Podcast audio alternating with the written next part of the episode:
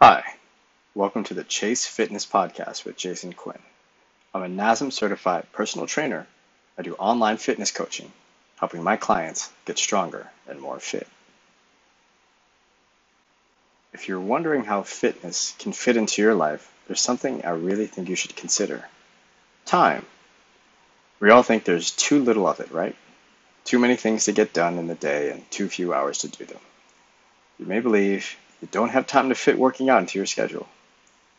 It's true, there's no way to create more time. None of us knows how much we have left. Being fit can't give you, or can't guarantee you, more time. But it can definitely add more value to however much more life you have, whether it's six months or 50 years. Think about the quality of life you want for those years.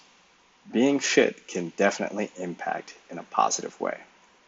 Fitness is an investment in yourself.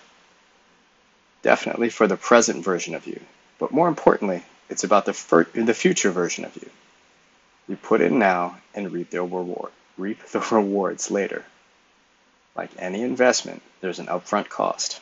Since, since it's upfront, it's much easier to see than the rewards which come later. You may have to wake up an hour earlier and sweat some. And at first, it probably won't be the most fun you've ever had likely you won't see the payoff right away.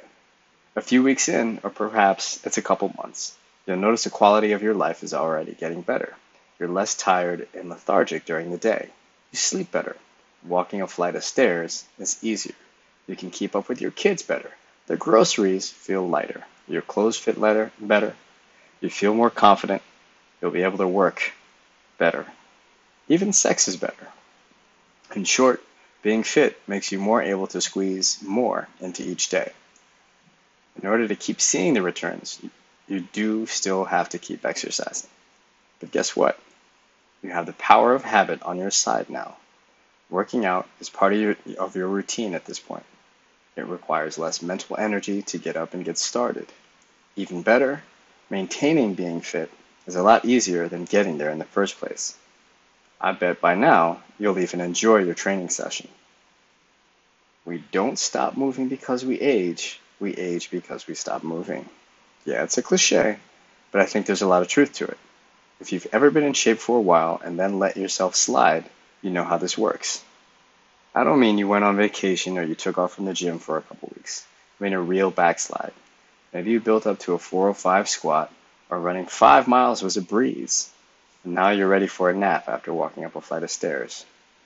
You've you've experienced what it feels what it feels to be like, man, that used to be really easy and now it's really difficult. It's embarrassing to admit. I've done this myself a few times.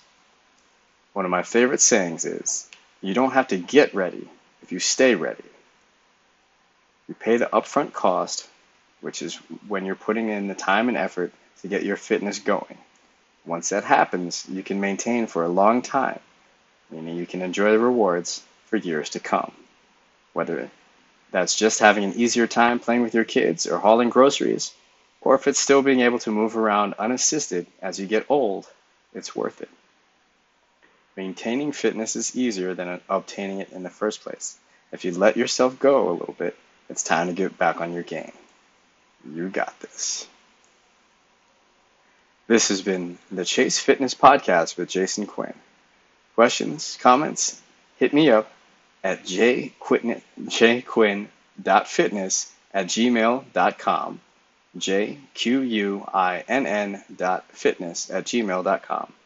Or on IG at jason.quinn.21. J-A-S-O-N dot Q-U-I-N-N dot the number 21.